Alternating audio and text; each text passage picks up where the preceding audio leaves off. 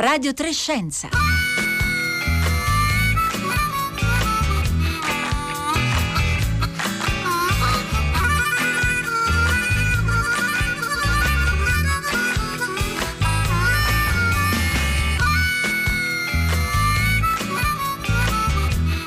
Buongiorno a tutti, benvenuti a Radio Trescenza da Roberta Fulci. Oggi abbiamo ai nostri microfoni un ospite d'eccezione, una scienziata italiana che nell'ambito del suo settore di ricerca, la eh, biorobotica, è una delle, delle, ricercatrici italiane più affermate a livello internazionale. È stata la ministra dell'istruzione, dell'università e della ricerca del governo Letta otto anni fa ed è stata anche la più giovane rettrice italiana quando è stata la rettrice della scuola superiore Sant'Anna, dove oggi è professoressa professoressa ordinaria di bioingegneria industriale e infine oggi è la presidente del Consiglio nazionale delle ricerche. Per la prima volta una donna occupa questa posizione dopo 98 anni da quando l'ente è stato creato. Questo dato in particolare ha suscitato una certa risonanza alla sua eh, nomina. Il CNR, il Consiglio nazionale delle ricerche, è il più grande ente di ricerca italiano, ha quasi 100 anni, ha sedi su tutto il territorio nazionale e dà lavoro a più di 8.000 persone, la maggior parte dei quali sono naturalmente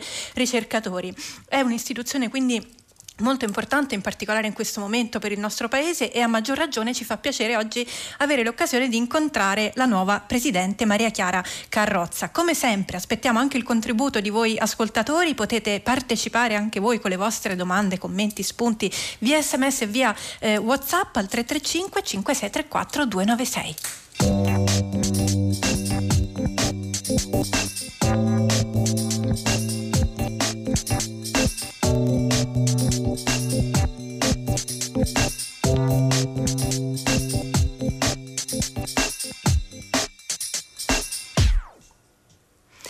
Maria Chiara Carrozza, buongiorno. Buongiorno. Buongiorno, grazie per essere con noi, nominata Presidente del Consiglio nazionale delle ricerche eh, il 12 aprile. Maria Chiara Carrozza, io vorrei partire con lei dal suo percorso, perché la sua è una carriera eh, ricchissima, abbiamo dato qualche cenno in apertura, non pretendo ora di ricostruirla in modo eh, esaustivo, però vorrei soffermarmi eh, da subito su un aspetto abbastanza evidente eh, del, della sua carriera, che è la trasversalità del suo percorso scientifico. La sua formazione è quella di una fisica, fisica delle particelle in particolare, poi è virata sull'ingegneria e sulla bioingegneria, sulla biorobotica. Quindi potremmo dire che ha valicato più di una volta gli eh, steccati non detti tra le varie aree, così come ha eh, valicato uno steccato forse più ingombrante che è quello che eh, esiste tra carriera scientifica e carriera politica. Quindi la, la prima cosa che le vorrei chiedere da questo suo punto di vista così ricco e diversificato che panorama si vede guardando indietro all'ultimo anno su come si è mossa la ricerca italiana in quest'ultimo anno così particolare di pandemia? Ma sicuramente guardando indietro in questo anno la ricerca italiana, in generale la ricerca nel mondo, ha dato un grande contributo alla lotta eh, contro la pandemia, quindi sia eh, è stata in prima linea eh, per risolvere i problemi dell'umanità e del nostro pianeta, insomma i vaccini, i dispositivi di protezione individuale di cui si parla poco, però sono anche questi frutto della ricerca, sia da un punto di vista della produzione scientifica, proprio in queste ore mi facevano vedere che anche il CNR, l'ente che ho l'onore di, di presiedere, ha contribuito tantissimo, tanto è vero che la, la produzione scientifica è aumentata, quindi è stato un anno insomma, molto importante per gli studi. Eh, Maria Chiara Carrozza, ehm, questo è un, un momento eh, molto particolare, insomma già eh, quello che lei ci ha appena risposto un po' è una, una, così un, un segnale eh, da questo punto di vista. Possiamo dire innanzitutto chiaramente l'emergenza sanitaria, poi eh, l'emergenza sanitaria oltre a metterci tutti alla prova sta anche, come lei anche ha, ha detto, riplasmando per certi versi la ricerca e creando nuove direzioni. C'è una crisi climatica enorme in atto, ieri il, il vertice voluto dal Presidente degli Stati Uniti John Biden sul, sul clima, c'è un nuovo ministero in Italia, il Ministero della Transizione Ecologica, quindi un momento pieno veramente di cambiamenti. La sua, anonima, la sua, la sua nomina arriva in questo momento pieno di svolte in cui magari è anche un po' difficile capire eh, che cosa arriverà dopo. Sicuramente oggi la ricerca, in particolare la ricerca pubblica in Italia, si trova davanti almeno due compiti urgenti. Il primo e più eh, ovvio è contribuire, come già è successo al superamento della pandemia, e poi c'è la missione di promuovere e valorizzare la ricerca pubblica come uno degli strumenti principi per il superamento della pandemia. Quali sono secondo lei gli strumenti per portare avanti questi due grossi obiettivi? Ma eh, dunque io sono, come ho già detto altre volte, anche in questa veste di presidente del CNR, sono convinta che la scienza e la ricerca debbano dare una risposta per, per salvare il pianeta. Eh, e vorrei anche dire che dobbiamo superare la logica per cui la tecnologia no, è, è, pericolosa. Eh, in realtà eh, io sono convinta che la tecnologia e la scienza non siano pericolose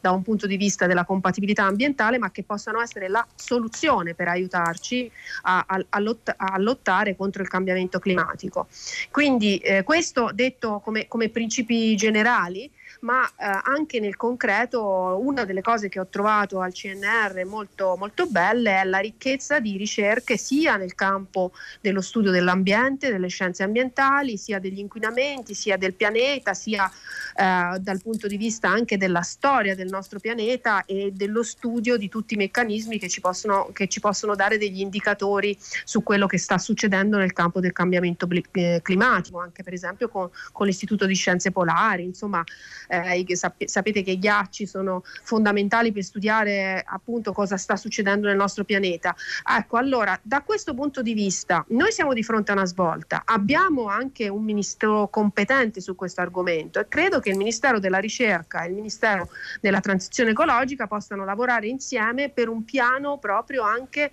eh, che, che sfrutti al meglio le competenze della ricerca in Italia su questo tema. Lei ha fatto riferimento a un così modo implicito probabilmente, ora no, non voglio insomma mettere io, eh, stabilire io delle, delle, parole che lei non ha pronunciato, ma insomma ha, ha, fatto riferimento a una tecnologia che in qualche forma a volte è un po' demonizzata, no? dicendo la tecnologia sì. non, è, eh, non, è, nostra nemica. Ecco, dato che lei si occupa da eh, diversi anni di, di, robotica, lei in particolare studia, eh, ha lavorato su esoscheletri, su protesi neurorobotiche e, e insomma se ne occupa da diversi anni una visione dall'interno di questo settore che in questa fase eh, spesso in realtà è il centro di un dibattito che vede il lavoro umano e l'automazione come se fossero due forze contrapposte. Quindi glielo chiedo anche rispetto alle sfide eh, che ci aspettano adesso. È una visione un pochino distorta questa? Io penso di sì. Sì, è una visione distorta perché vede, da una parte viene dalla storia delle rivoluzioni industriali e, e, che hanno sempre avuto la tecnologia al centro di un processo di automazione che in qualche modo è entrato anche sia in conflitto col lavoro sia in conflitto con l'ambiente. E questo è vero che, che c'è sempre stato, quindi c'è queste forme di neoluddismo no? che portano un po' al rifiuto dell'automazione della tecnologia come in chiave o di inquinamento o eh, di sostituzione del lavoro umano e quindi di perdita di posti di lavoro. Però ul- negli ultimi anni invece questa cosa che è sempre stata vista molto bene dal professor Cingolani, che ora è il ministro Cingolani, ma per me resta un collega, è che è il, la grande sfida che invece oggi noi abbiamo, che poi rappresenta un'opportunità, è in cui la scienza e la tecnologia invece possono rovesciare la prospettiva ed essere gli strumenti che ci possono consentire una maggiore compatibilità col pianeta e quindi un nuovo paradigma prima. Questa è veramente una rivoluzione. Ecco, questo è importante che, che venga capita dal grande pubblico perché è una visione positiva, ovviamente rovesciando opportunamente la prospettiva. Vorrei citarle a questo proposito un intervento che un'ascoltatrice ha fatto ieri a prima pagina, telefonando al programma del mattino che prevede che gli ascoltatori possano telefonare e proporre degli spunti di riflessione. E lei diceva, vedeva un rischio che la svolta ecologica sia affrontata solo da un punto di vista tecnologico, mentre a suo modo di vedere ci vorrebbe un, una svolta anche, lei l'ha definita filosofica, un, un momento per pensare e decidere come vogliamo abitare il pianeta. Lei che ne pensa? Ma io vorrei pensare in chiave CNR. Se io guardo al Consiglio nazionale delle ricerche, cosa vedo? Vedo che abbiamo un dipartimento dove il campo umanistico è molto importante e altri dipartimenti che si occupano appunto di ambiente, di terra, di mare, di ghiacci, come ho detto prima. No? E, e quindi che cosa vuol dire questo? Vuol dire che noi dobbiamo da una parte utilizzare la tecnologia rovesciando la prospettiva, come giustamente oggi stiamo facendo con questo nuovo ministero, ma dall'altra abbiamo uh, le scienze umane che non devono finire perché proprio oggi, in questo momento di importante transizione, noi dobbiamo anche investire nella ricerca sia filosofica sia eh, nel campo umanistico più in generale per comprendere la nostra nuova prospettiva di fronte al mondo. Insomma, siamo minacciati da Uh, la pandemia uh, che ancora non abbiamo saputo controllare. Insomma, io anche ora oggi leggevo, insomma, ci sono dei paesi, degli altri continenti dove insomma, sono, stanno ancora avendo degli effetti devastanti. E eh, dall'altra abbiamo il cambiamento climatico, sono due minacce incredibilmente forti. Noi oggi dobbiamo anche saperci porre di fronte a queste minacce con una, una lettura della realtà e da tutti i punti di vista, sia quello filosofico ma anche quello per esempio giuridico e economico, saper sviluppare un nuovo modo di concepire tutta l'organizzazione anche della società in questa chiave. Lei ci diceva poco fa che nel corso dell'ultimo anno di pandemia le, le ricerche, le pubblicazioni sono eh, aumentate. Allora, dato che il CNR stesso è un ente molto complesso, ci lavorano migliaia di persone, eh, ci sono tantissimi spazi eh, dedicati, esiste anche un problema di garantire una ricerca eh, funzionale ed efficace in un momento in cui tanti spazi sono dei luoghi di lavoro, vale per i ricercatori, ma vale chiaramente per tutti i luoghi di lavoro in questo momento. Ehm, però ecco, un esperimento si fa in un laboratorio che tipicamente era un luogo condiviso, eh, spesso si trattava magari di stanze chiuse, insomma ci sono dei problemi pratici. Sta pesando questo sulla ricerca secondo lei? Ma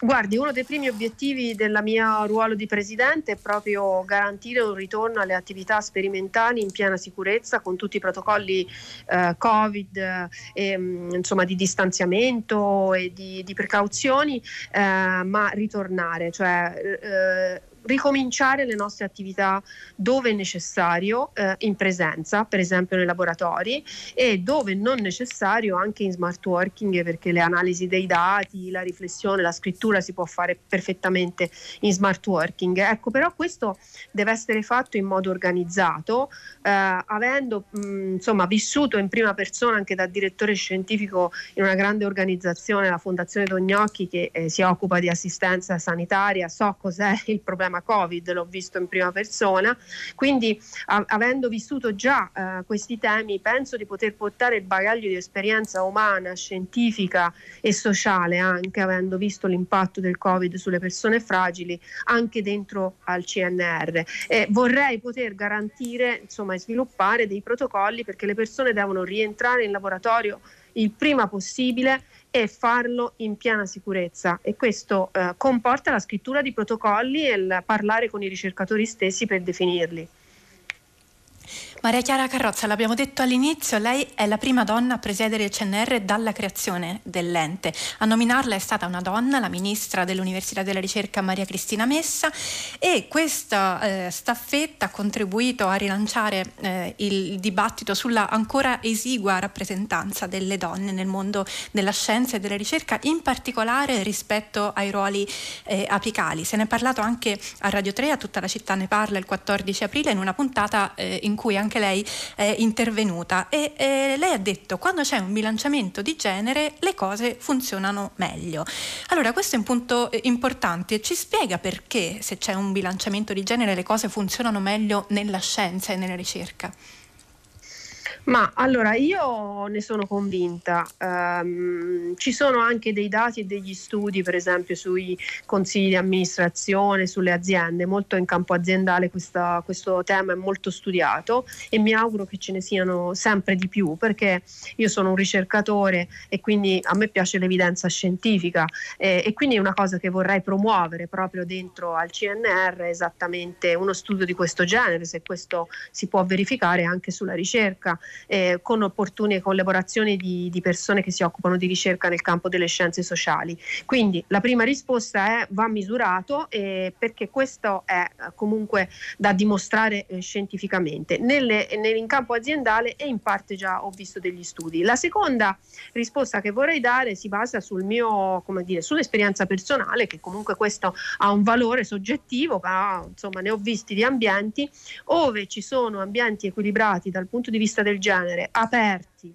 aperti a tutti e anche che, che non discriminano nessun aspetto e, e, nessuno, e, nessun aspetto né fisico né, né, né di genere né di scelte personali, eh, gli ambienti equilibrati funzionano sicuramente meglio. Io credo che la ricerca eh, soprattutto abbia bisogno di questa apertura, perché la ricerca è apertura, è ricerca del nuovo, quindi non può mettere delle barriere o, eh, o basarsi su pregiudizi. E, e, funziona bene quando è equilibrata da tutti i punti di vista e non, non, anzi è uno strumento per la pace, uno strumento per il dialogo interreligioso, è uno strumento per il dialogo eh, fra popoli, fra culture. E, e, io la vedo in questo senso, quindi in modo estensivo rispetto al tema del genere, non eh, voglio restringermi solo al genere. Ecco, per me è importante questo pluralismo che è la ricchezza degli ambienti e da lì poi nasce il progresso culturale, sicuramente non nasce dalla rigidità. Evviva come sono contenta che una donna ricopra ora la carica di presidente del CNR fate i miei complimenti alla scienziata, ci scrive Lucia da Milano. Maria Chiara Carrozza, al momento il, la discussione pubblica è eh, comprensibilmente molto focalizzata sui fondi messi a disposizione anche dell'Italia nell'ambito del eh, Recovery Plan. Il piano nazionale di ripresa e resilienza è in questi giorni proprio al vaglio del governo, eh, stamattina si parlava insomma di, eh, della bozza che sta eh, uscendo proprio in queste ore e c'è però nel frattempo da mesi una grossa mobilitazione da parte della comunità scientifica, eh, in particolare in una proposta di cui abbiamo parlato diverse volte a questi microfoni, il piano Amaldi, che è una proposta appunto per un investimento nella ricerca in Italia che permetta nel giro di qualche anno al nostro paese di colmare un divario che esiste tra l'Italia e la media europea rispetto agli investimenti nella ricerca. La media OX è del 2,4% del PIL destinato alla ricerca, mentre in Italia, questo è un dato del 2018, siamo sull'1,4%, quindi un punto percentuale in meno. Riusciremo secondo lei a cogliere questa occasione per rilanciare finalmente la ricerca in Italia? Dunque, io sono una ferma sostenitrice del fatto che dobbiamo recuperare il gap rispetto agli altri paesi, perché poi i numeri, i numeri contano, no? ci può essere la qualità, l'efficienza, per carità, si può, però insomma l'investimento conta e, e, noi abbiamo bisogno di più strutture, di strutture più adeguate e quindi di fare anche un lavoro strutturale e, ehm, e, di investimenti sui campus universitari e abbiamo bisogno di più ricercatori e di più attrezzature perché insomma non è sempre facile anche dotarsi delle attrezzature, non tutti i fondi di ricerca coprono le attrezzature, insomma ci sono dei problemi e ovviamente il rinnovo continuo eh, delle attrezzature è parte dei compiti eh, della ricerca e alla fine servono più ricercatori, quindi anche un, un, un numero maggiore di ricercatori in Italia. E questo sarebbe anche una, una garanzia di avere persone che comunque anche parte della carriera percorsa dentro la ricerca si portino dietro questo bagaglio di spirito di innovazione poi nelle attività, nella pubblica amministrazione e nelle imprese. Quindi per me è, è importante che cominciamo a colmare questo gap e sarebbe anche insomma un, un bell'obiettivo per il nostro paese che, che, che ci darebbe un, un, respiro di sollievo anche in vista degli impegni che abbiamo detto prima, la lotta alla pandemia, i vaccini, eh, e, e la lotta al cambiamento climatico, lo studio dell'ambiente, insomma quante, quante cose da, abbiamo da fare con questi finanziamenti per la ricerca. Quindi insomma io dico che facciamo questi, questi passi e sono fiduciosa che il governo li saprà compiere e noi li aspettiamo. Le vorrei proporre una domanda che ci arriva da diversi ascoltatori, eh, per esempio, no, lui non si firma, comunque allora eh, si parla del problema della stabilizzazione dei precari del Consiglio nazionale delle ricerche, spesso coinvolti, ci scrive questo ascoltatore, in importanti ricerche di cui state anche parlando, troppo spesso costretti a lasciare quelle ricerche a causa della scadenza dei contratti. Eh, I fondi che potranno arrivare alla ricerca anche attraverso il recovery plan potrebbero essere una strada per eh, risolvere questo problema.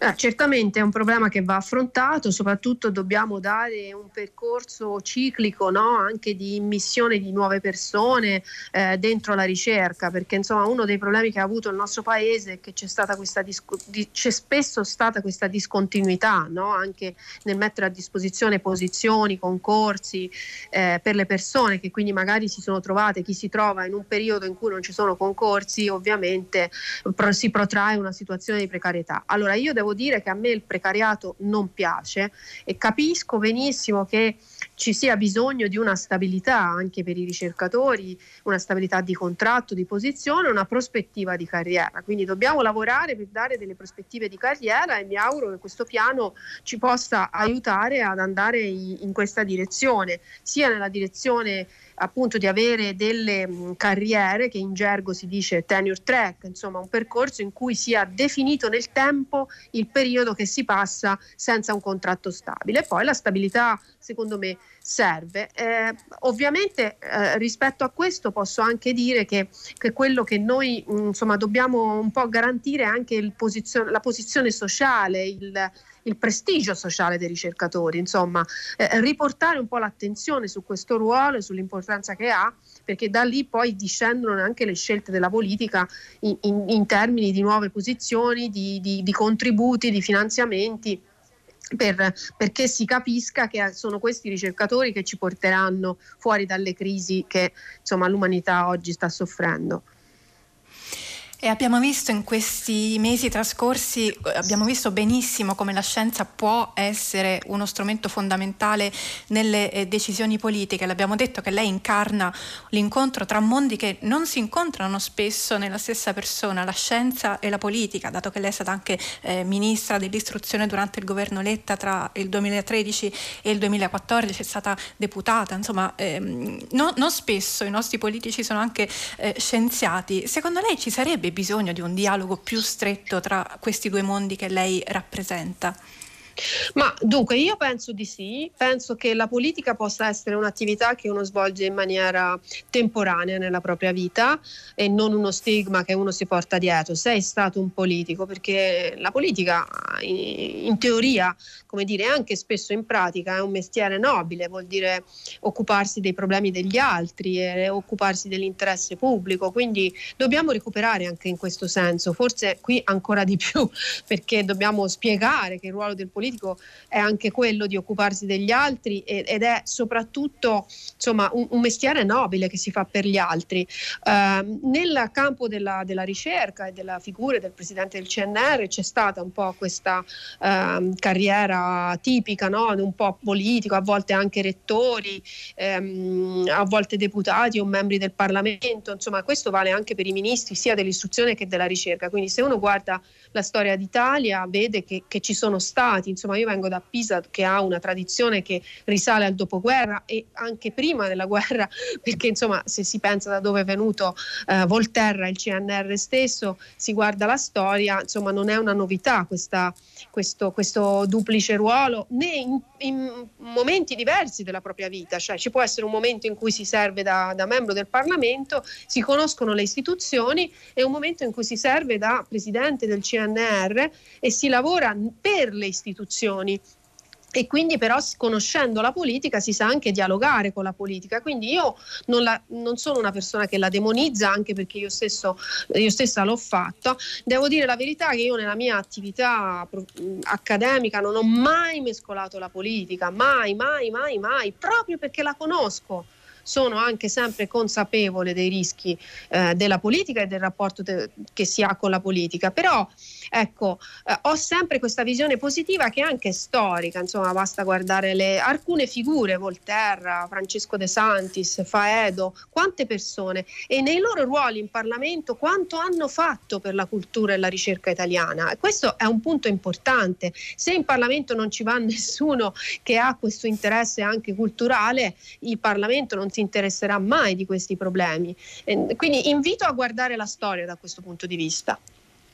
Per chi volesse ricostruire la storia di Vito Volterra e in particolare le origini del CNR, noi abbiamo dedicato a Radio Trascenza una puntata, un fumetto che è uscito qualche tempo fa, si intitola La funzione del mondo, una storia di Vito eh, Volterra, lo trovate sul sito di eh, Radio Trascenza. Maria Chiara Carrozza, abbiamo ancora qualche minuto. Allora, alla luce di questo anno complicato in cui di scienza si è parlato tantissimo rispetto a come avveniva prima della pandemia, anche con dei momenti di, di difficile dialogo tra la scienza e il pubblico, in momenti in cui si trattava di eh, comunicare concetti come l'incertezza, come delle, eh, dei ventagli di possibilità che erano ampi, insomma, in cui bisognava orientarsi e non sempre era facile, in cui si, eh, si parlava di rischio. Secondo lei eh, che cosa ancora non funziona, se, se, qualcosa non funziona nella comunicazione eh, della scienza nel nostro paese?